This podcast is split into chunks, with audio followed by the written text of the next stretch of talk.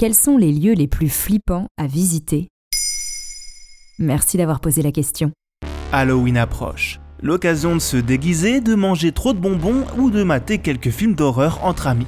Mais si vous aimez vraiment jouer à vous faire peur, que diriez-vous de passer à l'étape supérieure en pratiquant l'exploration urbaine, aussi appelée urbex, ou en découvrant des lieux qui font froid dans le dos? Hmm, comme quoi, par exemple? Comme cet immense complexe hospitalier abandonné en Picardie. Surnommé le sanatorium Delirium, il a ouvert ses portes en 1900 pour accueillir et soigner les malades atteints de tuberculose. Depuis l'arrivée des vaccins, la tuberculose n'est plus vraiment un problème de santé publique. Alors, il a bien fallu faire quelque chose de ces 40 hectares. Dans un premier temps, les bâtiments sont réaffectés en centre d'accueil pour personnes âgées en forte dépendance. Mais depuis 1997, les imposantes bâtisses sont complètement abandonnées. L'ambiance y est pesante, voire glauque, d'autant plus que l'endroit a été saccagé à plusieurs reprises, notamment par les chercheurs de métaux. Alors, serez-vous assez courageux pour tenter l'aventure? Si oui, faites attention aux gardiens. Je prends note. Et des idées pour un petit trip européen? Direction Kutna un petit village à 70 km de Prague, capitale de la République tchèque. Vous y découvrirez l'ossuaire de Sedlec, la chapelle des os, un surnom qui lui sied à merveille. Imaginez un lieu saint décoré par les dépouilles de 40 000 victimes de la peste. Plus gothique, tu meurs. Et tant que vous êtes dans le coin de la ville au sans clocher, allez faire un tour dans le vieux cimetière juif de Prague. Existant depuis 1478, il est aujourd'hui surpeuplé. On compte 12 couches de 12 000 tombes empilées les unes sur les autres. Si vous avez aimé l'ossuaire de Sedlec, vous pouvez aussi visiter la chapelle d'Os à Evora, en Espagne.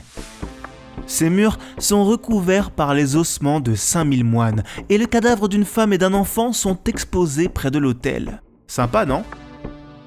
En même temps, son inscription est sans équivoque. Nous, les os qui se tiennent ici, attendons les vôtres. Alors qu'attendez-vous? Pour nos fans d'Urbex, la ville abandonnée de Pripyat en Ukraine, située à 5 km du fameux réacteur de Tchernobyl qui a explosé le 26 avril 86, saura fournir sa dose de sensations fortes. Les 80 000 habitants de Pripyat sont évacués trois jours après le drame. Depuis, sur place, il n'en reste qu'une ville fantôme où le temps semble s'être figé pour l'éternité. Et dans le reste du monde? La liste serait longue comme le bras, mais si un endroit se prête à une ambiance Halloween, c'est bien la Isla de las Muñecas. Autrement dit, l'île des poupées, nichée au cœur d'une zone marécageuse, non loin de Mexico. Vous êtes déjà mal à l'aise? Sachez que vivait sur ce petit bout de terre un ermite, Don Julian Santana Barrera. Mais était-il vraiment seul? Lui-même en doute. Il sent une présence dans les parages et se rappelle qu'une petite fille serait morte noyée dans le canal qui borde l'île. Pour apaiser le fantôme de l'enfant, Don Julian accroche des dizaines et des dizaines de poupées qu'il troque ou trouve dans des décharges aux arbres de l'île. Durant 50 ans, il vivra seul avec ses poupées. Il sera lui-même retrouvé noyé en 2001. Il avait 80 ans.